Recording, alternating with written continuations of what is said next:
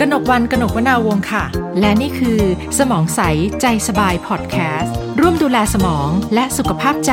โดยศูนย์ดูแลภาวะสมองเสื่อมโรงพยาบาลจุฬาลงกรณ์สภากาชาดไทยต้อนรับเข้าสู่สมองใสใจสบายพอดแคสต์ค่ะคุณผู้ฟังคะใน EP นี้น่าจะเป็นประเด็นที่หลายคนสนใจนะคะเพราะว่าในยุคปัจจุบันเราจะเห็นสภาพปัญหานะคะของคนที่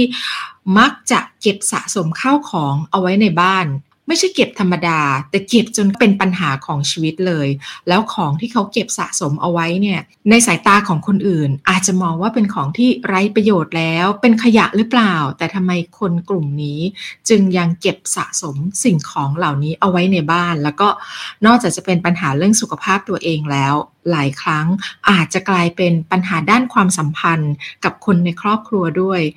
นะคะสภาพปัญหานี้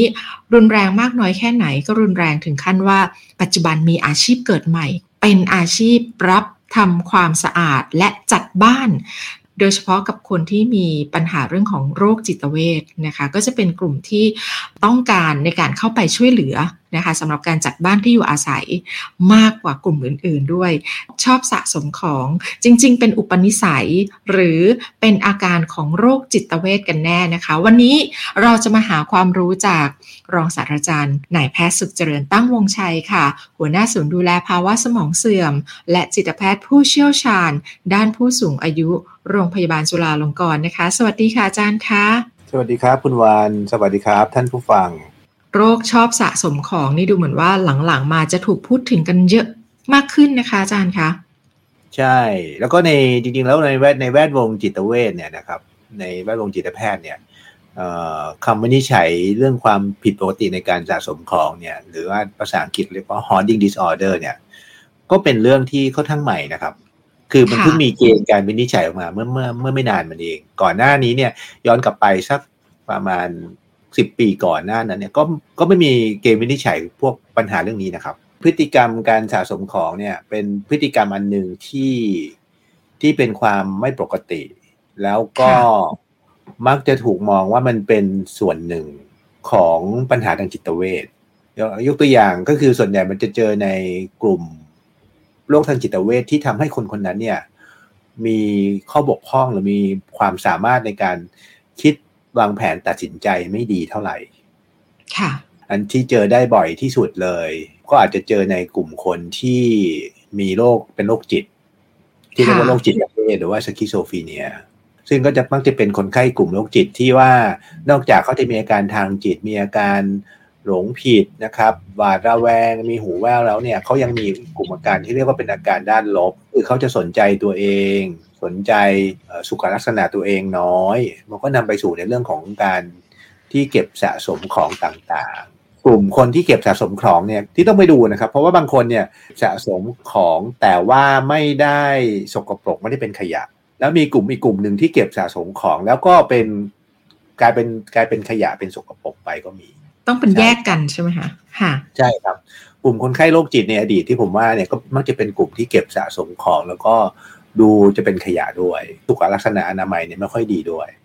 ค่ะแต่ว่าตอนหลังเนี่ยพอเราเห็นมีสังคมมีผู้สูงอายุเพิ่มขึ้นเนี่ยเราก็จะพบว่ามันมีหลายๆปัญหาเนาะคนไข้บางคนเนี่ยคนบางคนที่เก็บสะสมของเนี่ยก็ไม่ได้มีคำวินิจฉัยทางจิตเวชร่วมอย่างอื่นที่ชัดเจนมากนะค่ะในคนสูงอายุเนี่ยนะครับก็อาจจะเกี่ยวข้องกับเรื่องของภาวะสมองเสื่อมอ๋อค่ะค่ะฟังจากที่อาจารย์อธิบายนะคะตามความเข้าใจของมันก็คือเมื่อก่อนพฤติกรรมการเก็บสะสมของเนี่ยจะอยู่ในกลุ่มของโรคจิตเภทอยู่แล้วใช่ไหมคะเป็นอาการที่บอกได้เลยว่าเขาเริ่มผิดปกติแล้วทางด้านสุขภาพจิตถึงได้เก็บสะสมของผิดปกติแบบนี้แต่จนนับปัจจุบันเนี่ยโรคชอบเก็บสะสมของกลายเป็นโรคที่ถูกแยกย่อยออกมาชัดเจนเลยใช่ไหมคะอาจารย์ใช่ครับแสดงว่ามันจะต้องมีปัจจัยอะไรบางอย่างที่ทำให้โรคชอบสะสมของเนี่ยถูกบัญญัติขึ้นมาใหม่เป็นโรคทางด้านจิตเวชโรคใหม่ชนิดใหม่เกิดขึ้นมาใช่ไหมคะครับก็คือจริงๆแล้วลักษณะความบกพร่องที่เกิดจากการสะสมของเนี่ยมันมีเหตุมันมีความเป็นมาที่ค่อนข้างหลากหลายนะครับอาจจะเกี่ยวข้องกับปัญหาทางจิตเวชหรือมันอาจจะเป็นอาการหนึ่งของอาการทางจิตเวช ดูฟังดูซับซ้อนเหมือนกันนะคะอาจารย์ซับซ้อนมันก็เลยทำให้เขาจะจำเป็นจะต้องแยกไอ้ปัญหานี้ออกมาเพราะว่าการแยกปัญหาออกมามันก็ทำให้เรามองเห็นปัญหาชัดเจนแล้วก็เราเห็นความสำคัญความจำเป็นในการที่จะไปแก้ไขมันเพราะว่าบางคนยังไม่ได้มีโรคทางจิตเวชชัดเจนมากนักแต่ว่าเขาต้องการความช่วยเหลือมีปัญหาเรื่อง hoarding หรือว่าเก็บสะสมของเนี่ยก็มักจะไม่ค่อยจะมีการอย่างรู้ตัวเขาเองจะรู้สึกว่ามันเป็นปัญหาแต่ว่ามันผ่านพ้นมันไปไม่ได้เขาทำใจไม่ได้กับการที่ต้องรื้อของไปทิ้งอันนี้เป็นหัวใจสำคัญนะครับการที่เราจะวินิจฉัยว่าคนๆนึงเนี่ยมีปัญหาความผิดปกติในเรื่องของการสะสมของเนี่ยก็คือว่าจะเป็นคนที่เก็บสะสมของที่จริงๆแล้วไม่ได้นำไปใช้ประโยชน์แล้วแต่เจ้าตัวเนี่ยไม่สามารถที่จะทิ้งของเหล่านั้นได้สูญเสียความสามารถในการทิ้งสิ่งของที่ไม่ใช้อย่างเงี้ยค่ะอาจารย์มันจะบอกว่าสูญเสียความสามารถก็ไม่เชิงครับแต่มันตัดใจไม่ได้โรคทางด้านจิตเวชเนี่ยเป็นสิ่งที่แยกแยะค่อนข้างยากเนาะอาจารย์เพราะมันจะไปทับซ้อนกับอุปนิสัยด้วยอ่ะใช่ไหมคะหลายคนที่ชอบเก็บของอะไรเอาไว้เต็มบ้านรกบ้านเนี่ยก็คือบางคนเขาจะบอกว่าเขาเสียดายค่ะอาจารย์เป็นนิสัยช่างเสียดายใช่ถูกต้องครับบุคลิกภาพก็เป็นปัจจัยหนึ่งที่เกี่ยวข้องกับความเกี่ยวข้องเรื่องนี้ทีนี้มันจะมีเส้นแบ่งยังไงคะอาจารย์ระหว่างอุปนิสัยช่างเสียดายไม่อยากทิ้งอะไรก็เก็บเอาไว้กับป่วยเป็นโรคชอบสะสมของแล้วตัดใจทิ้งไม่ได้มันมีเส้นแบ่งตรงไหนได้คะถ้าเป็นบุคลิกภาพเนี่ยจริงๆมันมีแค่บุคลิกภาพเดียวเท่านั้นเนี่ยที่ห่วงของแล้วก็ไม่ค่อยยอมทิ้งของนะครับแล้วก็ตะหนีขี้เหนียวเนี่ยก็คือกลุ่มบุคลิกภาพที่เรียกว่าเป็นบุคลิกภาพแบบย้ำคิดย้ำทำนะครับซึ่งคนที่มีบุคลิกภาพแบบนี้เนี่ยก็มักจะเป็นคนที่ให้ความสำคัญกับรายละเอียดแล้วก็ให้ความสำคัญกับเรื่องของความถูกผิดนะครับความถูกต้องความสมบูรณ์แบบดังนั้นเนี่ยเราจะไม่ได้เห็นเฉพาะลักษณะของการเก็บสะสมของเราจะเห็นลักษณะความเป็น perfectionist แล้วก็เป็นคนที่ไม่ยืดหยุ่นบางคนเนี่ยแม้ว่าจะเป็นแบบที่คุณวันว่านะเป็นแบบเสียดายของแต่ว่าเขาจะเก็บของมันจะอาจจะอ้านมากประเภทเดินเข้าไปในบ้านมีฝุ่นไม่ได้แล้วก็ทุกอย่างในบ้านจะต้องเรียงเป็นระเบียบเรียบร้อยเพราะฉะนั้นมันก็ออกมาไม่ได้เป็นแบบ hoarding อ่ะแม้ว่าจะมีของเยอะแต่ของเป็นระเบียบใช่ไหมคะใช่ของจะเป็นระเบียบแต่ว่าถ้าคนที่เป็น hoarding เนี่ยก็คือว่าทิ้งไม่ได้แต่ว่าไม่ใช่ทิ้งไม่ได้อย่างเดียวนะครับแต่ว่าไอ้ของที่สะสมเนี่ยมันก็ไปกองประเนินจนกระทั่งไปลุกล้ำพื้นที่พักอาศัยแล้วก็แม้ว่าสิ่งที่ทำมันจะอาจจะก่อให้เกิดพยันตรายตามมาเช่นมันอาจจะขวางทางเดินทำให้เกิดอุบัติเหตุง่ายขึ้นเป็นที่สะสมของฝุ่นเป็นที่สะสมของแมลงสัตว์พิษทั้งหลายมีโอกาสที่ไอ้ของที่สะสมมันจะถล่มลงมาทับเราเกิดเพลิงไหม้ได้ง่ายอย่างเงี้ยเขาก็ยังไม่สามารถจะตัดใจที่จะทิ้งของเหล่านั้นได้ตอนนี้มีสองอุปนิสัยเลยนะคะอย่างแรกคือช่างเสียดายกับอันที่สองคือขี้เหนียวมันมักจะมาด้วยกันเป็นคนเดียวกันพอเป็นคนขี้เหนียวอ่ะก็เลยช่างเสียดายไปด้วยแต่ว่ากลุ่มที่ไม่ได้ป่วยเป็นโรคชอบสะสมของเนี่ยเขาเป็นระเบียบเรียบร้อยไม่ให้มารบกวนคุณภาพชีวิตตัวเองแล้วก็ต้องมีความสุขด้วยกับการที่มีข้าวของเยอะๆแบบนั้นใช่ไหมคะใช่แล้วความขี้เหนียวเขาก็ไม่ค่อยซื้อนะครับเขาจะท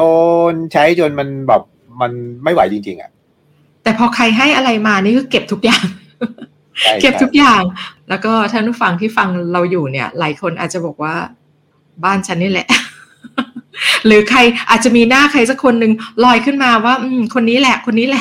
นะคะหรือแม้กระทั่งตัวเราเองอาจจะแบบเอ๊ะฉันอยู่ในข่ายนี้หรือยังเงี้ยนะคะทีนี้สำหรับคนที่เป็นโรคชอบสะสมของอะค่ะอาจารย์จะให้จุดสังเกตไหมคะว่าพฤติกรรมแบบไหนที่เข้าข่ายป่วยและจำเป็นที่จะต้องได้รับการช่วยเหลือนะคะทางด้านของการบำบัดรักษาทางด้านจิตใจอะค่ะก็นี่แหละครับคือมันมีของที่จริงๆแล้วเนี่ยมันไม่ได้ใช้ประโยชน์แล้วค่ะแล้วเจ้าตัวเนี่ยยังพยายามเก็บมันไว้อยู่แล้วการเก็บนั้นมันเก็บเยอะจนกระทั่งมันกินพื้นที่ในบ้านค่ะแล้วเจ้าตัวก็ยังรู้สึกว่าทำใจไม่ได้กับการที่จะต้องจัดการกับสิ่งของเหล่านั้นซึ่งจริงๆแล้ว ถามว่าไอ้ของเหล่านั้นเนี่ยที่เก็บเนี่ยมันจะได้ใช้ประโยชน์ไหมต่อไปคนทั่วๆไปก็จะบอกว่ามันก็ไม่ได้ใช้ประโยชน์แล้วลูกเก็บไว้ทำไมแต่ว่าคนที่จะ hoarding เนี่ยจะเก็บสะสมของจะมีความคิดว่าไม่แน่หรอกวันหนึ่งอ่ะเกิดอยากจะใช้อ่ะอันที่เจอบ่อยๆคืออะไรครับ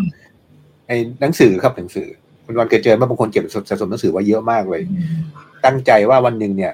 อาจจะได้ต้องการหาข้อมูลบางอย่างหรือบางคนเนี่ยชอบเก็บของเป็นคอลเลกชันแล้วก็เจอนะครับในคนที่เป็นแฟนพันธุ์แท้ของอะไรบางอย่างอย่างตัวเองก็เคยเป็นนะครับชอบดูหนังชอบซื้อหนังสือที่เกี่ยวกับหนังเนี่ยเก็บหมดนะครับสตาร์พิกรู้รุ่นเลยนะสตาร์พิก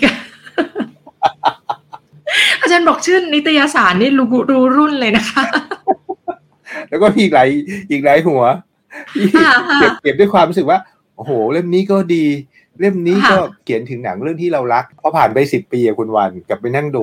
มันเริ่มรกบ้านก็ต้องตัดใจทิ้งแล้วก็ชอบดูหนังเนี่ยผมก็มีซีดีหนังเยอะมากผมก็เลยคิดว่าตัวเองเป็น hoarding หรือเปล่าคือหนังสือเนี่ยตอนที่เราเก็บเนี่ยมันมีคุณค่าทางใจเราสูงมากใช่ไหมคะอาจารย์แล้วเรารู้สึกว่าจะหาหนังสือแบบนี้ไม่ได้อีกแล้วอ่ะใช่ไหมคะใช่อาจารย์ค่ะแล้วอย่างเงี้ยคนที่เขาชอบสะสมของเก่ามีคอลเลกชันต่างๆนานาพอเขาฟังเราคุยกันเขาอาจจะรู้สึกว่าเอ๊ะอย่างงี้ฉันเข้าข่ายป่วยหรือยังการเก็บสะสมคอลเลกชันเนี่ยไม่ได้แปลว่าป่วยเสมอไปบางคนเก็บแล้วเป็นระเบียบมีการทำความสะอาดแล้วเขามีความรู้สึกว่าอันนี้มันเกินความจำเป็นแล้วเขาไม่มีที่เก็บแล้วเขาก็เอาไปขายทอดตลาดอะไรก็ว่าไปคือเขาจะมีขอบเขตของความสามารถในการตัดสินใจผมคิดว่านี่เป็นประเด็นสำคัญนะครับเพราะว่าประเด็นสำคัญของคนที่มีปัญหาเรื่องของการเก็บสะสมของเนี่ยที่ทิ้งไม่ได้เนี่ยมันเป็นประเด็นในเรื่องของความบกพร่องในความสามารถในการตัดสินใจหรือความไม่สามารถที่จะตัดใจได้ซึ่งจริงๆความสามารถในการตัดสินใจเนี่ยมันเป็นความสามารถของสมองเรามักจะเจอปัญหานี้ในคนที่มีความบกพร่องในการทำงานของสมองกับกลุ่มที่สองเป็นกลุ่มที่มันตัดใจไม่ได้ทั้งที่รู้แหละว่าอันนี้มันไม่โอเคแต่ว่ารักในสิ่งนั้นนะโดยปกติมันมักจะเป็นของที่มันไปเชื่อมโยงกับความผูกพันบางอย่างบางเรื่องเช่นผมเคยเจอแบบว่าคนไข้เก็บสะสมของบางอย่างที่อยู่ในโกดังเป็นของสมบัติของพ่อแม่สมัยก่อนนี่แบบที่บ้านมีกิจการอะไรเนี่ยแล้วเขาก็เก็บสะสมของเหล่านั้นก็เป็นของในโกดังเก่าของที่เอาไว้ค้าขายเนาะแล้วพ่อแม่ไม่อยู่แล้วแต่สิ่งของเหล่านั้นเนี่ยทำให้เขารำลึกถึงพ่อแม่ของเขาค่ะแล้วเขาก็ไม่สามารถจะตัดใจทิ้งไอ้ของที่เก็บไว้ในโกดังได้บางคนถึงกระดาษไปเอาตู้คอนเทนเนอร์มาใส่เลยนะครับค่ะมีของแทนใจเยอะใช่ไหมคะใช่ใช่แล้วก็ใครมาแตะต้องไม่ได้แต่ในความรู้สึกของคนอื่นๆอาจจะรู้สึกว่ามันไม่สมเหตุสมผลใช่ไหมคะอาจารย์แต่สำหรับคนที่เขามีพฤติกรรมแบบนี้เขาจะรู้สึกว่าเขามีเหตุผลน่ะที่จะต้องเก็บสิ่งของต่างๆเอาไว้ใช่ใช่เพราะว่ามันเป็นสิ่งหนึ่งที่เชื่อมโยงเขากับทรงจำในอดีตแล้วมันตัดใจทิ้งไม่ได้ทั้งที่บางทีความทรงจำเหล่านั้นเนี่ยเป็นความทรงจำที่ไม่ได้ดีมากนะครับบางทีเป็นความทรงจำที่ลบๆด้วยเป็นของที่เชื่อมโยงกับความทรงจำในวัยเด็กของเขาก็เลยทำให้เขาไม่สามารถจะตัดใจทิ้งได้แต่ถ้ามันเยอะเกินไปเนี่ยมันก็อาจจะกลายเป็นความยากในการใช้ชีวิตใช่ไหมคะอาจารย์ใช่คือถ้าสิ่งที่สะสมอะมันเป็นความสุขก็คงไม่เป็นปัญหาเท่าไหร่แต่ถ้าเก็บสะสมของที่มันแบบเชื่อมโยงกับความรู้สึกแย่ๆมันก็คงแย่แล้วมีบ้างไหมคะคนที่เขาเก็บสะสมข้าวของโดยที่เขาไม่ได้มีเหตุผลอะไรเลยเพียงแต่ว่าเขาทิ้งมันไม่ได้อะส่วนใหญ่จะเป็นความเจ็บป่วยนั่นครับเช่น hoarding การเก็บสะสมของในคนไข้โรคจิตเภทอย่างเงี้ยคนไข้โรคสมองเสื่อมคนไข้ที่เป็นผู้สูงอายุหรือคนไข้ที่มีอุบัติเหตุทำให้คือเกิดความกระทบกระเทือนศีรษะทำให้สมองบาดเจ็บอย่างเงี้ยแล้วก็มีความบกพร่องในการตัดสินใจก็จะเจออย่างนี้ก็คือเขาจะมีทั้งในส่วนของการที่เขาตัดสินใจไม่ได้จัดระเบียบจัดการเรื่องราวต่างๆได้ไม่ดีบางครั้งก็พบว่าบางเรื่องก็อาจจะไม่ได้เหมือนไม่ได้มีคำอธิบายชัดเจนผมเคยเจอคนไข้ที่ก่อนจะเกิดภาวะสมองเสื่อมมีลักษณะเจ้าระเบียบเป็นคนทำอะไรมีระเบียบเรียบร้อยแล้วก็ให้ความเป็นแบบย้ำคิดย้ำทำเหมือนที่ว่านะครับค่ะครอบครัวเริ่มเห็นก็คือว่าคนไข้ไปคุยขยะแล้วก็เก็บขวดมาล้างด้วยนะครับ แล้วก็เก็บเอาไว้แล้วก็บอกว่าอันเนี้ยจะเอาไปขายแต่แกไม่ได้ทำแค่ชิ้น2ชิ้น3ชิ้นแกเก็บไปทั่วเลยแล้วมันก็เก็บสะสมมาแล้วก็ไม่ขายแล้วใครไปเคลื่อนย้ายบางทีก็ไม่ยอมด้วยมันดูไม่เข้าใจอ่ะทำให้เห็นใจคนที่ต้องใช้ชีวิตอยู่ร่วมกันเลยอะค่ะอาจารย์เพราะว่าโดยคำอธิบายกับพฤติกรรมต่างๆเนี่ยคือมันดูขาดความถูกต้องของการใช้ชีวิตไปหมดใช่ไหมคะเหมือนเขาก็จะมีเหตุผลอะไรที่คนทั่วไปฟังดูแล้วไม่ค่อยเข้าใจอ่ะแต่เขาก็ยืนกรานที่จะต้องทำแบบนั้นแหละนะคะเพราะฉะนั้นด้วยพฤติกรรมแบบนี้คำอธิบายแบบนี้มันจะนำไปสู่ความบาดหมางหรือว่าทะเลาะเบาะแว้งกันกับคนใกล้ตัวได้ง่ายด้วยใช่ไหมคะใช่ครับมันคือเหตุผลหนึ่งที่อาจจะทำให้คนที่มีปัญหาแบบนี้อาจจะต้องอาศัยอยู่แบบโดดเดี่ยวคือมันมีทั้งกลุ่มคนที่เป็นแบบนี้แล้วก็จริงๆแล้วไม่มีคนในชีวิตที่จะเข้ามาช่วยเพราะว่าคนที่มีครอบครัวเนี่ยบางครั้งเป็นคนชอบสะสมของแต่ว่าคนในบ้านเนี่ยไม่ชอบ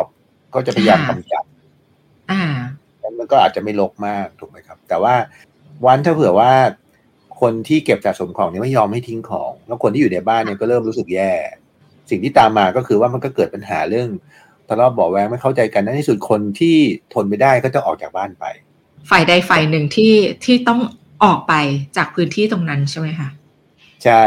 มันก็แก้ปัญหาได้บ้างแต่ว่าส่วนใหญ่เนี่ยถ้าเราดูคนไข้กลุ่มนี้เนี่ยส่วนใหญ่เขามักจะมีปัญหาบางอย่างที่เป็นปัญหาพื้นฐานคือคนที่เป็น hoarding เนี่ยเราพบได้สองช่วงอายุที่เจอได้บ่อยๆนะครับคือเขาบอกว่ามักจะเจอในเด็กที่มักจะก่อนอายุ20ปีอันนั้นเป็นพีคหนึ่งนะครับ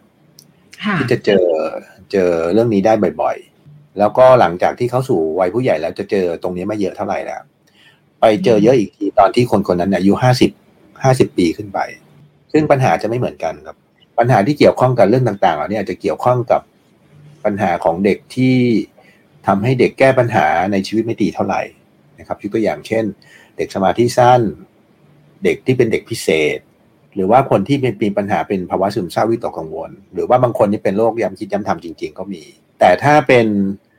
เจอในช่วงคนที่อายุเพิ่มขึ้นในคนสูงอายุเนี่ยมักจะสัมพันธ์กับปัญหาที่ทำให้เกิดความบกพร่องในการทำงานของสมองเกิดภาวะซึมเศร้าภาวะวิตกกังวล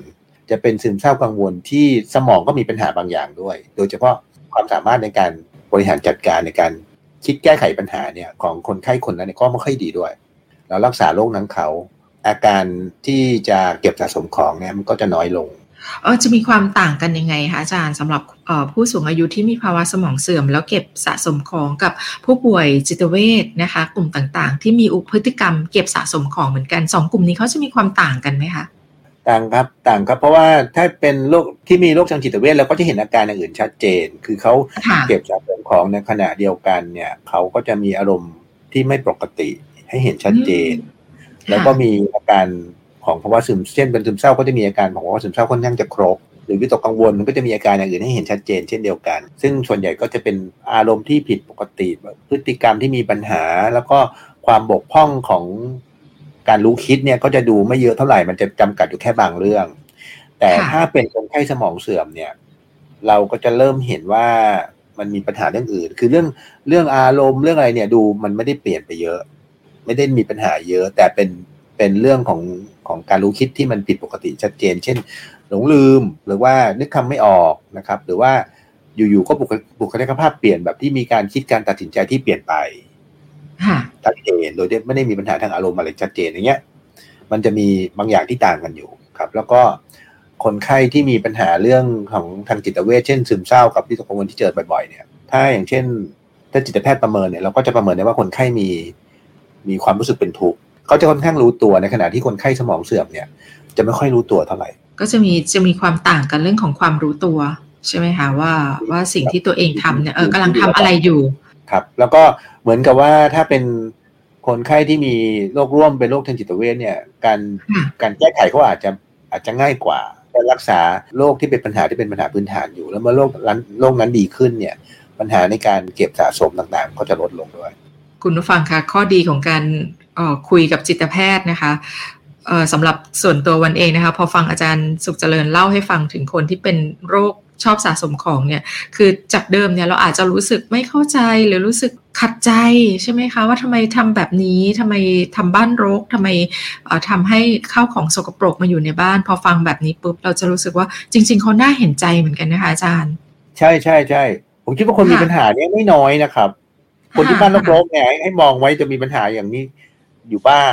มันเป็นปัญหาที่เป็นเฉดเป็นสเปกตรัมเพราะว่าบางคนก็จะมีความอยากเก็บสะสมของอยู่จำนวนหนึ่งแต่ก็ทิ้งได้เพราะฉะนั้นบ้านจะสะอาดเป็นพักๆกับคนที่ทำไม่ได้เลยเนี่ยมันก็จะกลายเป็นกองพะเนินแล้วที่สุดก็จะกลายเป็นกองขยะแต่อย่างน้อยตอนนี้เราก็มีจุดสังเกตได้อย่างหนึ่งเนาะว่าสำหรับคนที่อยู่บ้านรกๆที่อยู่อาศัยไม่ทำความสะอาดข้าวของรกรุงรังเนี่ยบางครั้งมันอาจจะเป็นสิ่งที่มีเรื่องของโรคทางสุขภาพจิตซ่อนอยู่ด้วยไม่ว่าจะเป็นโรคใดโรคหนึ่งทีนี้จุดต่อไปคงไม่ง่ายสำหรับการรักษากลุ่มผู้ป่วยโรคชอบสะสมของใช่ไหมคะวิธีการรักษาเยียวยาบำบัดทำยังไงคะต้องไปประเมินก่อนว่าการสะสมของเนี่ยมันมี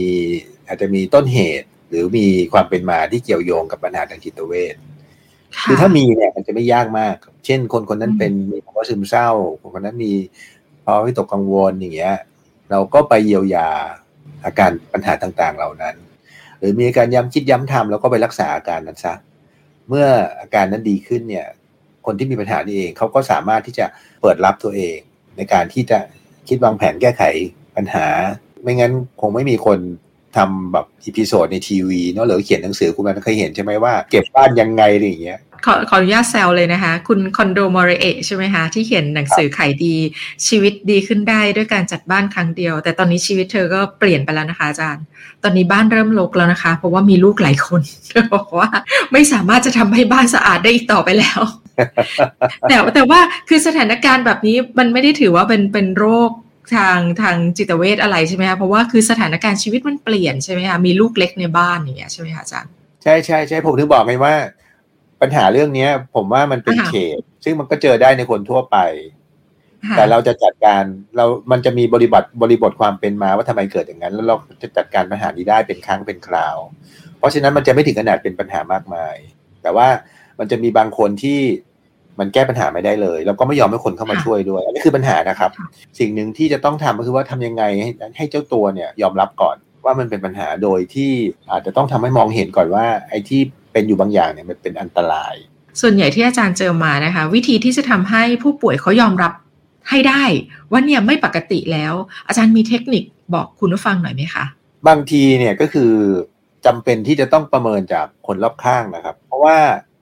คนที่เป็นอย่างเงี้ยมักจะบอกว่าไม่ได้เยอะของแต่ละอย่างมันก็จำเป็นอย่างเงี้ยเพราะฉะนั้นเนี่ยเราจะไม่เคยเห็นกับคุณวันว่าลักษณะที่เป็นปัญหาเนี่ยมันเยอะแค่ไหนดังนั้นเนี่ยงานนี้บางทีเนี่ยจำเป็นจะต้องมีทีมงานที่ลงไปเยี่ยมบ้านการที่เราจะสงสัยตรงนี้ได้ก็แปลว่าเราต้องมีข้อมูลจากคนที่อยู่ในครอบครัวหรือคนที่รู้จักเราจะเริ่มเห็นภาพพอเราเห็นภาพปุ๊บเราอาจจะต้องไปสำรวจก่อนว่าปัญหาตรงนั้นเนี่ยมันเป็นปัญหาเยอะแค่ไหนแล้วมันทำให้เกิดความเสี่ยงบางอย่างไหมเกิดความเสี่ยงหรือเปล่าหลังจากนั้นเราก็คุยกับเขาว่าอันนี้เป็นความเสี่ยงมันควรจะจัดการยังไงบางคนนี่ก็อาจจะจำเป็นจะต้องได้รับการย้ายออกไปอันนี้ก่อนยกตัวอย่างนะครับแล้วก็มีคนเข้าไปเคลียร์ให้ซึ่งอันนี้ก็เป็นเรื่องที่ไม่ง่ายบางคนถ้าคนในบ้านให้ความร่วมมือเนี่ยมันก็สามารถที่จะแก้ปัญหาบางอย่างได้แต่จะเกิดปัญหาในเคสที่ญาติจัดการไม่ได้แล้วก็ถ้าในต่างประเทศเนี่ยนะครับแล้วคนไข้ก็ไม่ยอมในต่างประเทศเนี่ยเขาถึงขนาดจำเป็นจะต้องใช้กฎหมายเลยนะครับเขาไปช่วยเพราะว่ามันไม่ใช่แค่บ้านรกนะครับเพราะบางทีเนี่ยคนที่อยู่ในบ้านเนี่ยเขาเองก็มีความเสี่ยงบางอย่างโดยเฉพาะในคนสูงอายุเพราะว่าเขาต้องไปดูว่ามันสกปรกด้วยไหมมันเป็นขยะด้วยไหมส่วนหนึ่งของคนที่hoardingแล้วมีขยะด้วยสกปรกด้วยมักจะมีประเด็นในเรื่องของการไม่ดูแลตัวเองด้วยแล้วก็จะมีโรคประจำตัวบางอย่างร่วมกันเช่นอะไรบ้างเช่นข้อเข่าเสื่อมเพราะฉะนั้นเขาก็จะมีโอกาสที่จะเกิดอุบัติเหตุความเสี่ยงกับตัวเองแล้วมีฝุ่นมีแมลงก็ทำให้อยู่ลำบากนอนก็อาจจะลำบากกินข้าวกินปลาก็ลำบากก็ ข้าวของก็สกปรกทำให้เกิดได้รับสารพิษเพิ่มขึ้นอย่างเงี้ยเพราะฉะนั้นเนี่ยก็คือจะต้องการความช่วยเหลือจากรัฐถ้าประเทศไทยก็ต้องเป็นหน้าที่ของนักสังคมสงเคราะห์แล้วก็ไปช่วยเหลือแล้วก็เอาคนไข้ออกจากสถานที่ก่อนชั่วคราวได้ไหมแล้วก็เข้าไปเคลียร์แล้วในขณะเดียวกันเราก็จะรักษาโรคประจำตัวที่เป็นโรคพื้นฐานเขาอยู่แต่ถ้าเผื่อว่าเป็นคนไข้ที่มีญาติดูแลอยู่แล้วและญาติจัดการได้ก็อาจจะใช้วิธีละมุนละม่อมแต่ว่าให้มีแผนการที่ชัดเจนว่าทำยังไงดูเหมือนว่าสิ่งที่จะต้องใช้อย่างมากในการเข้าไปจัดการปัญหานี้คือความอดทนอดกลั้นด้วยนะคะอาจารย์ของทีมนะคะเพราะว่าคนที่มีสภาวะแบบนี้เป็นกลุ่มของผู้ป่วยกลุ่มนี้เนี่ยก็คือจะไม่ยอมง่ายๆหรือว่าคัดค้านใช่ไหมคะการเข้าไปจัดการพื้นที่ชีวิตของเขาด้วยใช่ไหมคะใช่ก็ต้องขอเป็นกำลังใจให้กับท่านผู้ฟังนะคะที่กำลังเผชิญกับสภาวะแบบนี้นะคะไม่ว่าจะเป็นกลุ่มของผู้ป่วยนะคะหรือว่าคนที่อยู่ใกล้ชิดกับผู้ป่วยด้วยนะคะเพราะว่าน่าจะต้องใช้ความพยายามนะคะแล้วก็ใช้ระยะเวลามากพอสมควรทีเดียวในการเข้าไปจัดการชีวิตของใครสักคนหนึ่งให้กลับมาอยู่ในร่องในรอยแล้วก็ไม่ได้รับอันตรายจากสิ่งของที่อยู่รอบตัวเขาถ้าใครมีปัญหาอย่างเงี้ยผมก็อยากจะบอกว่าท่านต้องเคยลองสักครั้งหนึ่งนะครับที่ตัดใจยังไงคะที่มันรกๆในบ้านแล้ววันที่ท่าน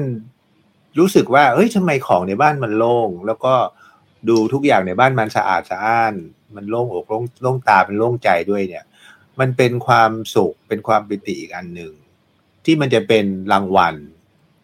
นะครับเป็นแรงจูงใจที่ทำให้เราอยากที่จะเก็บบ้านให้สะอาดแล้วก็รกน้อยลงบางของบางอย่างในชีวิตเราอ่ะรวมถึงของในบ้านบางอย่างก็ทิ้งไปเถอะแล้วก็ตัดใจทิ้งนะครับไม่มีหนังสือที่เกี่ยวกับภาพยนตร์เหลืออยู่ที่บ้านแล้วครับทิ้งหมดเลยครับพอคิดว่าตัวเองคงไม่ได้กลับไปดูอีกแล้วซีดีที่หรือดีวีดีที่เก็บไว้ในบางเรื่องตอนทุกวันนี้ยังไม่กล้าทิ้งเลยครับแล้วพออาจารย์ตัดใจทิ้งของที่เก็บมาตั้งนานไปได้เรียบร้อยเนี่ยตอนนั้นอาจารย์รู้สึกยังไงคะโล่งครับแล้วรู้สึกว่าเราเริ่มใหม่ได้เราเก็บสะสมของอื่นได้ มีที่เหลือแล้ว ใช่อีกเรื่องนึงนะครับคนที่เป็นอย่างนี้ส่วนหนึ่งก็เป็นคนชอบซื้อด้วยนะครับอ๋อใช่เลยค่ะจริงๆคนกลุ่มนี้จะชอบซื้อแล้วก็ชอบเก็บบางทีซื้อมามันก็ใช้ประโยชน์ไม่หมดผมก็เคยเจอคนไข้บางคนที่เป็นโรคไบโพล่าอย่างเงี้ยแล้วก็มีอาการไม่ค่อยดีก็คือเขาก็จะซื้อของเยอะถูกไหมครับ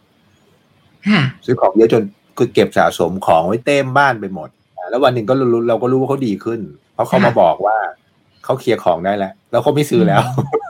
เพราะว่าอาการเขาหายไปแล้ว